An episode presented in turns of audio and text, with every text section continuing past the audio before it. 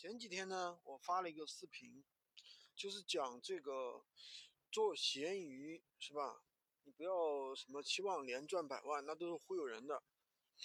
一年赚个十几二十万还是比较现实。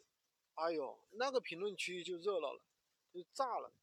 有的人说呢，这个互联网消灭了信息差，但是呢，扩大了认知差。哎，我觉得这哥们说的真的是在理啊，为他点个赞。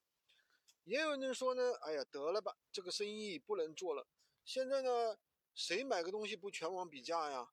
对不对？除非你的价格真的比别人低，谁会去？如果说你去搬运商品，从一个平台搬运到另外一个平台，那别人不会去找啊，别人不会去怎么怎么样啊？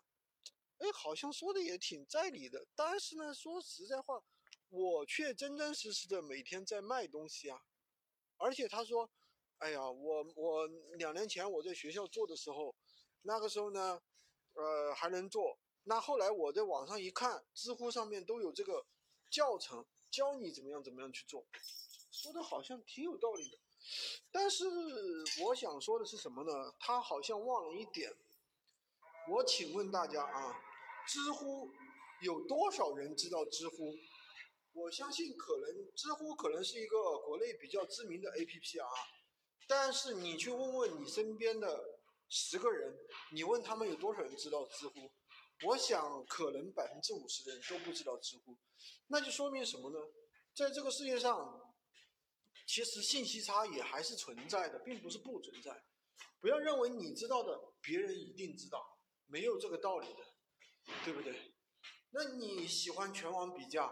对吧？你喜欢去全网找最低价，你知道有拼夕夕、有阿里巴巴，还有这个频道、那个频道，那别人都知道吗？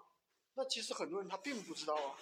所以说，怎么说呢？这就是，呃，简单的说，我觉得不要以你的认知去判断别人的认知，信息差和认知差在这个社会上仍然是存在的。好吧，今天就跟大家分享这么多。